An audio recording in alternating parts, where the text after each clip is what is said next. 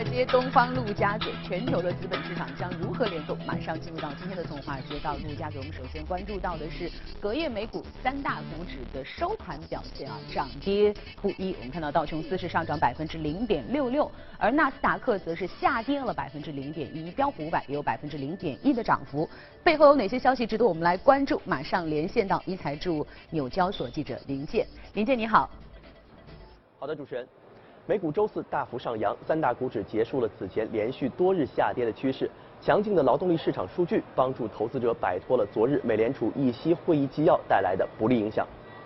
今天上午，美国劳工部公布的数据显示，截至二月十七日当周，美国首次申请失业金人数减少七千，总数下降至二十二点二万，为二零零七至二零零九年经济衰退之后第二低的数据。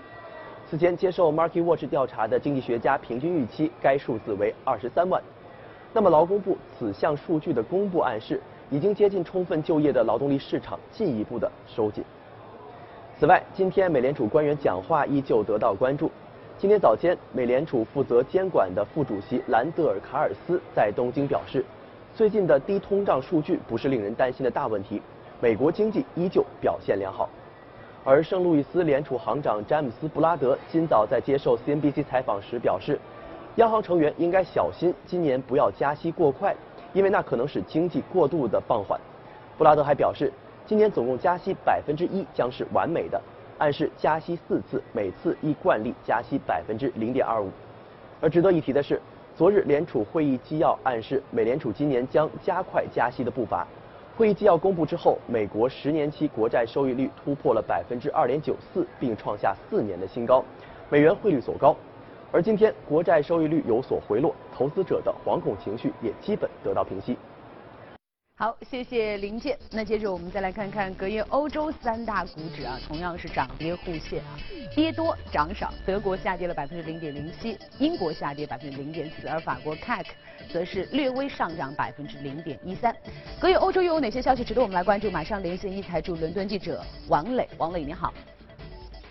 好的，主持人，周四欧股早盘总体气氛笼罩在美联储加快加息步伐的情绪中，再加之受到一些不理想的宏观数据影响，各股指全线丧失上升动力，低开低走。中午前，英德指数纷纷跌破百分之一。分析人士认为，市场对美联储加息信息反应强烈，会出现一波动荡行情。随着国债收益率不断上升，对股市形成压力。午后，欧洲央行一月货币政策会议纪要发布，欧洲央行委员们一致认为，在通胀低迷的情况下，调整前瞻性指引为时过早。欧元对美元在纪要发布后上扬，各股指也是先抑后扬。最后，法国卡克斯林指数以百分之零点一三微幅收涨，报五三零九点二三。英国富时一百和德国 DAX 指数也收收窄跌幅，分别以百分之零点四和百分之零点零七收跌，报七二五二点三九和幺二四六一点九一。周四公布的英国2017年第四季度商业投资总值初值年率、季率都未能达到预期，是2016年年底以来最差表现。英国第四季度 GDP 则出现2012年第二季度以来最低增速。另外，德国二月 Info 商业景气指数不及前值和预期，法国二月 INC 商业信心指数也有所下滑。其他方面，欧盟委员会明确表态，英国美首相正在召集内阁制定的脱欧过渡期，英国与欧盟贸易协议方面的策略难以接受。主持人，好的，谢谢王磊。应该说这两天呢，围绕整个外围市场谈论最多的话题就是美国国债收益率的上升。那在昨天的节目当中，我们从宏观的角度来剖析了美国国债收益率上升背后的原因和可能造成的影响。那么今天的节目呢，我们将会从市场的角度来进一步剖析国债收益率的上升以及它可能会对接下来今年的美股走势和节奏所带来的影响。马上进入到今天的全球关注。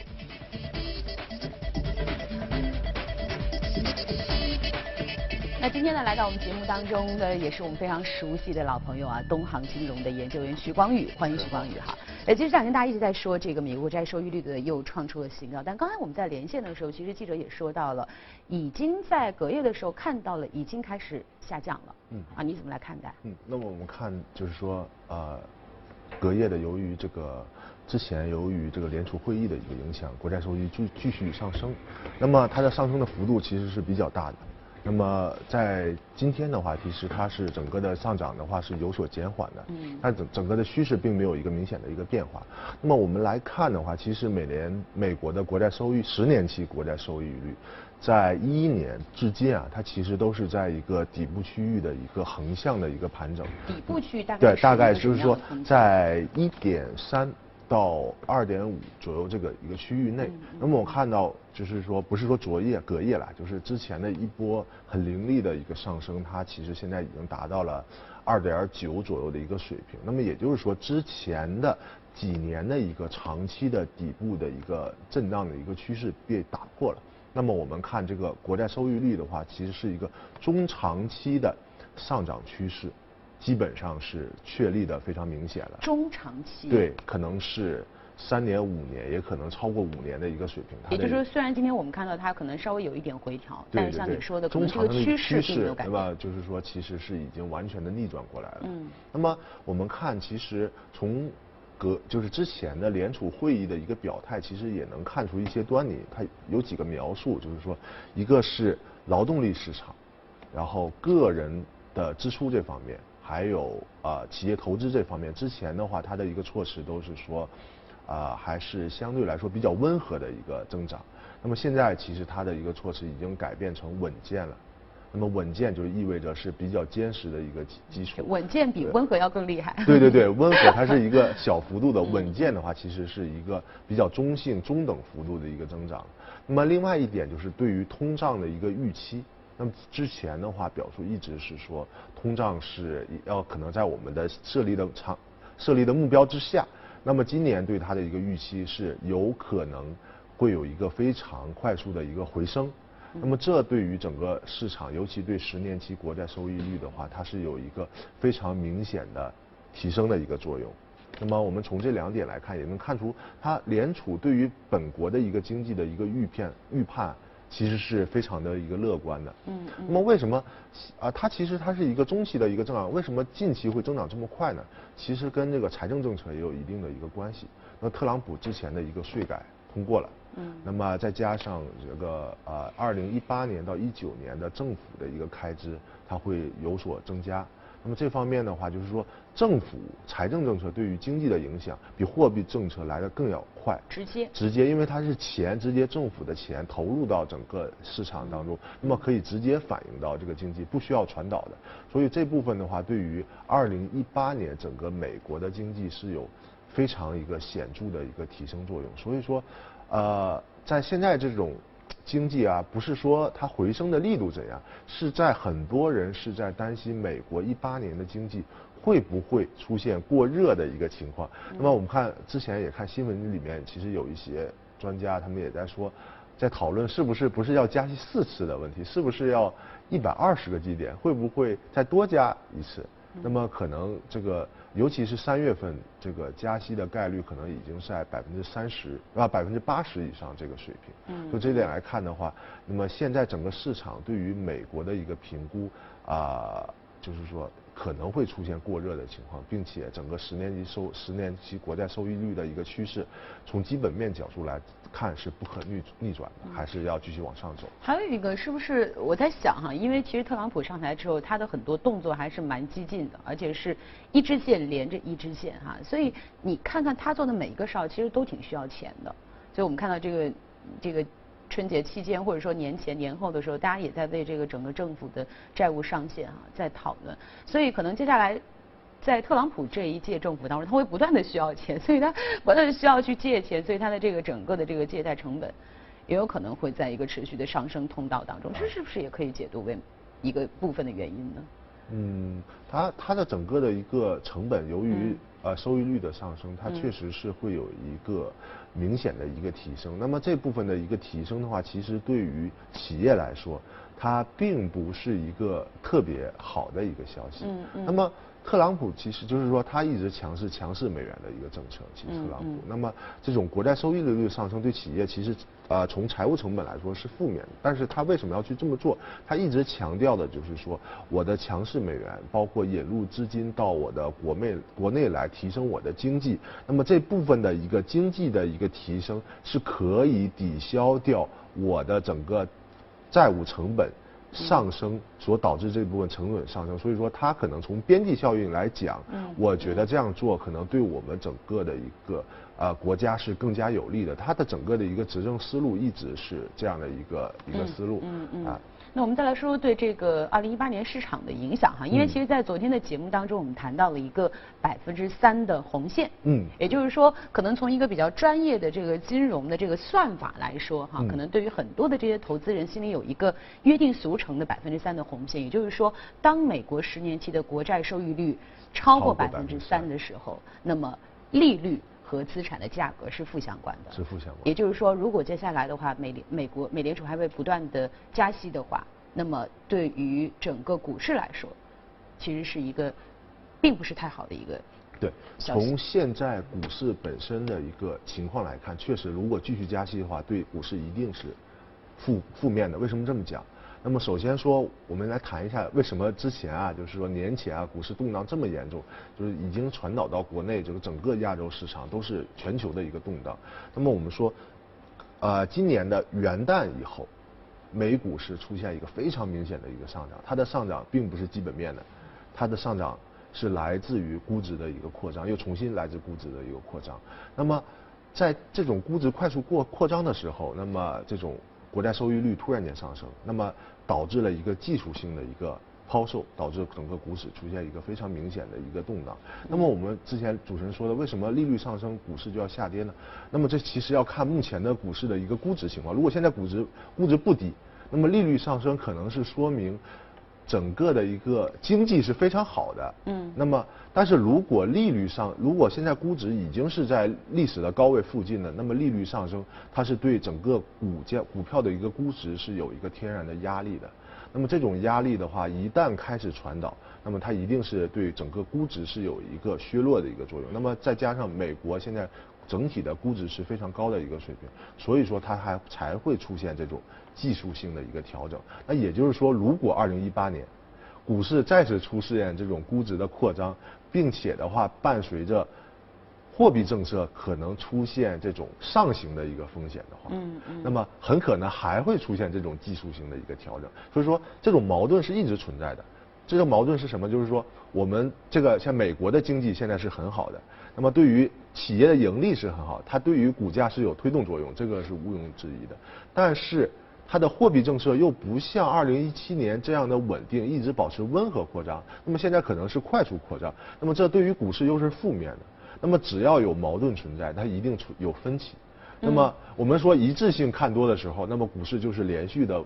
持续的上涨，那么但是有分歧的股市的话，它就会呈现出一个正震荡的一个市场。我刚刚听到了三股力量哈，啊第一个力量，其实你今天从我们这个对话一开始你就说到了整个这个十年期的国债收益率，或者说美国的国债收益率是处于一个中长期的看涨。嗯那这可能本身也会带来一定的压力。对对对另外，你刚刚也说到了，大家现在对于这个美联储加息已经不再是说两次还是四次，对甚至说是不是再多一次，甚至是不是一百二十个基点，也就是说整个这块的压力也在增加。但与此同时呢，美国整个经济的基本面是在向好的，对，所以企业盈利盈利、盈盈利，包括财政政策减税也是对企业盈利有。这是带来一个支撑的。对就这三股力量在交织。在交织。所以说，我们今年二零一八年的市场，自从去年的我们 VX 指数低波动力延续的一个上涨，转换今年 VX 指数连续的一个上升，然后变成高波动率的市场。那么去年的话，就是说。我们一旦上不了车，那么可能去年整个的行情都上不了，但是今年一定不是的，今年一定就不断会有上上车的机会和下车的机会。对对对，就是说 今年的话，可能是在连续下跌以后，如果出了超跌的情况的话，可能是短期的一个买点。但是创出新高，去年是哦，我只要创出新高，那我们继续的跟进，继续买。对嗯，那么今年创出新高的话，可能就要考虑考虑是否把之前底位抄进来这些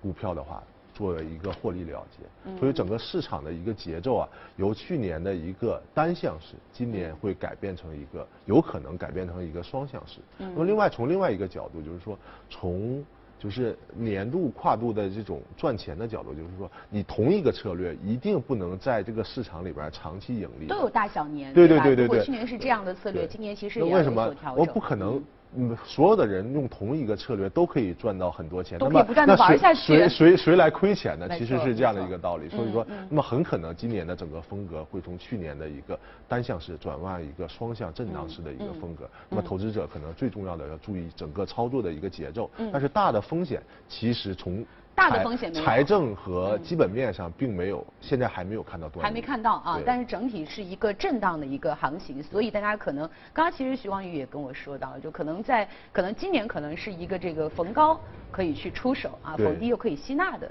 这样的一个操作的策略，是的，是比较舒服一点。好，那我们再进入到今天的异动美股榜，看看今天我们榜单上比较靠前的板块和个股的情况。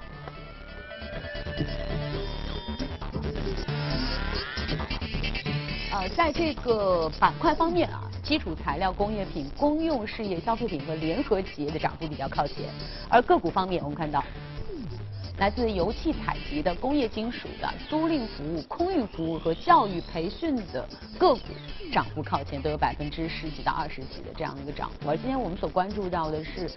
百济神州啊，生物制药上涨百分之四点二三，股价已经到了一百五十六点二六了。来，徐光宇跟我们说说，今天你觉得这只股票啊，中概股？对对对，它今天的话，整个涨幅其实还不算特别大，但是我们看之前的整个的整个的趋势还是非常好的。它其实是一家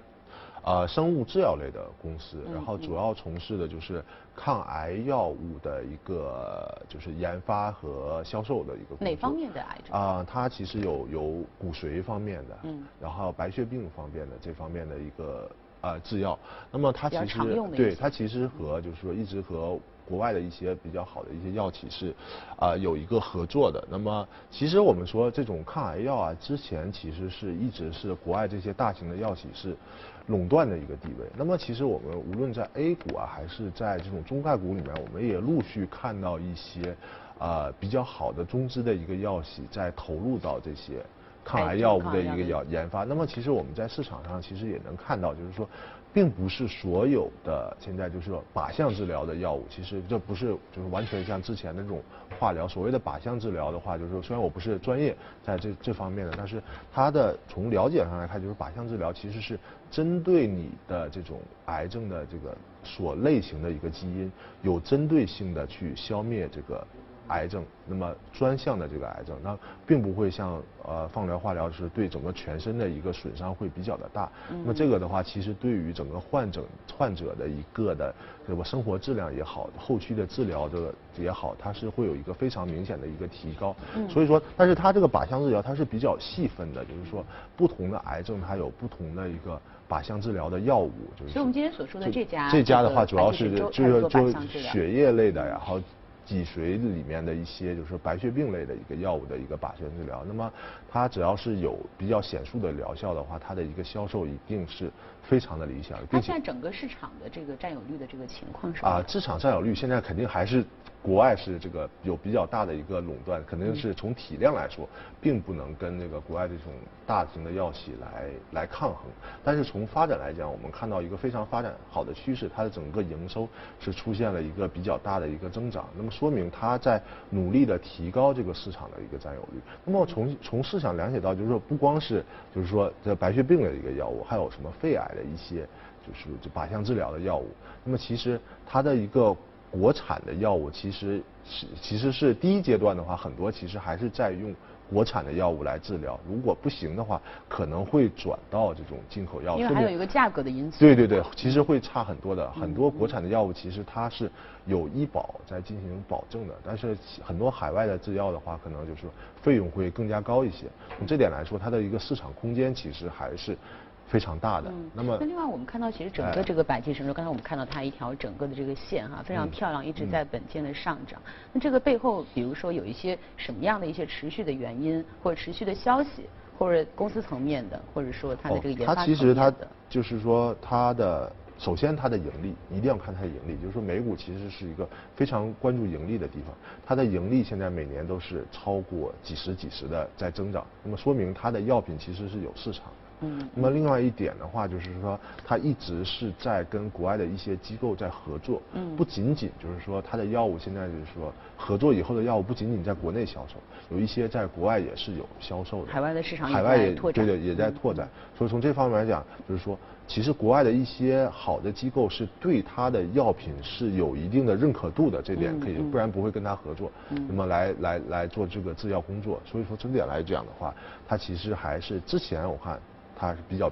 就平淡的一个，并不是受关注的一个个股，但是从大概去年开始，它一直是出现了非常明显的一个上升趋，说明这一块的一个整个关注度，另外就是它自身的一个研发能力是有非常大的一个提高。嗯，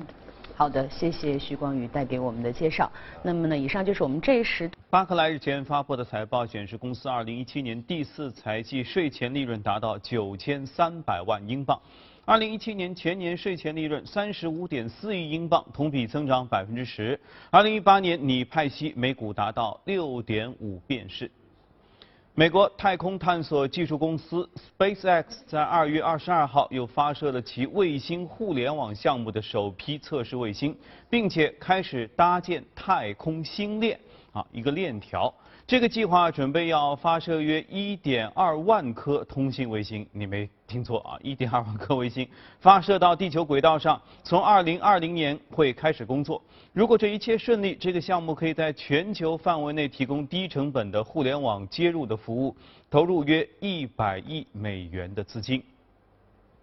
而数据显示，2017年特斯拉的 Model S 的车型在欧洲的销量同比增长三成，达到了一万六千一百三十二辆。而相比之下，传统的那些老牌、传统的高端品牌车型，像奔驰的 S 系和宝马的七系轿车，分别售出了是一万三千三百五十九辆和一万一千七百三十五辆。值得注意的是，虽然这种盛况在美国市场已经发生过，但这却是特斯拉 Model S 首度在欧洲摘得同级别车型排行榜的桂冠。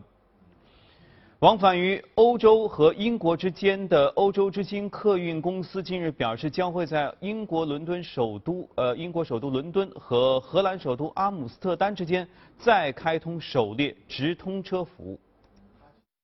欧洲之星客运公司称，伦敦到阿姆斯特丹的直通车将于今年四月四号正式启动，单程最低票价为三十五英镑，时间约为三个半小时，每天早晚从伦敦各发一班车，经停荷兰鹿特丹市。据了解，每年有超过四百万人次乘飞机往返于伦敦和阿姆斯特丹之间，这条航线也是欧洲最繁忙的航线之一，因此高铁直通车的开通将进一步带动两地旅游业的发展。欧洲之星公司由法国、英国和比利时的国家铁路公司于1994年合资成立。目前，其运营的高速铁路列车通过海底隧道跨越英吉利海峡，连接伦敦与巴黎、里尔和布鲁塞尔。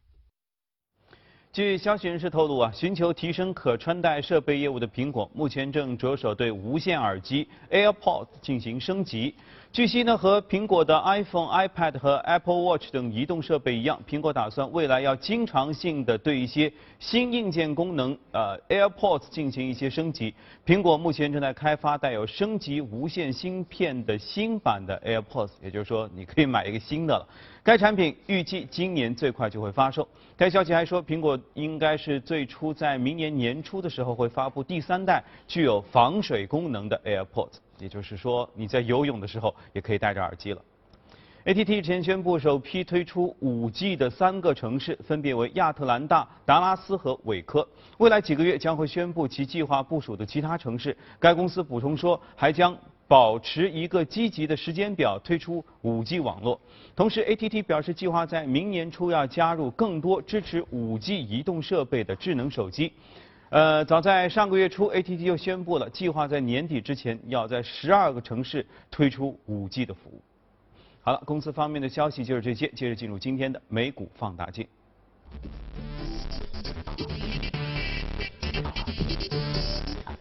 光。接着我们进入到今天的美股放大镜。今天我们所关注到的这家也是一家高科技的公司啊，红帽 Red Hat，非常可爱的一个名字。那股价上涨了百分之零点八六啊，报在一百四十四点六六。这是一个很专业的一家这个公司啊。这个 Red Hat 的话，我们看之前美股是下跌的，那么现在从股指来讲，其实在回到这个下跌中位，还是个比较震荡。但是看我们看这只股票已经创新高了，说明它的业绩真的是非常的好。它呃净利润同比超过百分之四十，最最就是说令人震惊的就是说，十年每年的营收增速都在最低百分之十五，平均百分之二十的一个水平。那么说明它的业绩真的。那么其实呃提红帽可能大家可能就是有一点就是普通老百姓可能有一点，就是说好像没听过，但是它的一个重要的一个操作系统叫 Linux，大家可能就是。做 IT 的，包括可能普通老百姓也都听过，它主要是用在这种非常专业的，就是 IT 领域的一个像 Windows 一样的一个操作系统，很多就是说服务器端，然后这个云端会用到这个它的一些技术。那么从红帽来讲的话，其实刚刚这个徐老师给我们举了个例子哈，比如说我们用 Office，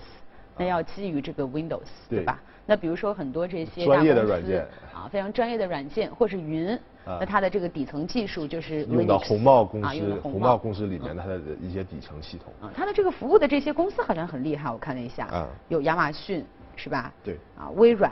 SAP。SAP，阿里巴巴。对。啊，他都是做这种，你看啊。这个亚马逊，它现在在做公共云，对，它是一个非常就是它主推的一个很重要的一个收入来源。那么它这个公共云的底层的构架是用到这个红帽的红帽公司的一个底层的系统，包括底层的怎么去建设这个云。那么就是说，它它可能亚马逊卖的是一栋房子，那具体这个房子怎么设计出来的，怎么去建？用的是这个红帽公司的技呃的技术。啊，然后我们看到这个 SAP 它其实是做这种叫做企业端的这种啊新系新系统的，嗯，那么其实很多它的一个构架也是基于红帽公司的这些技术来来用的。那么我们看近期为什么它股价涨那么多？近期的云服务其实是非常非常火热的一块服务，就是说现在大家都在提嘛，企业把这些信息都放到云上去。那么跟大家就是可以共享，然后联通，更快的跟大家分享，然后有非常好的安全性。那么其实这部分云的话，其实分为两个部分，一部分叫私有云，一部分叫公有云。那么其实它是所谓的私有云，就是说。啊，我的整个云服务，我自己有我自己的服务器，我把我的信息存在我自己的服务器里面。那么有需要的话，我来使用它。那么它的一个好处就是说，它可以根据我公司的一个情况来定制，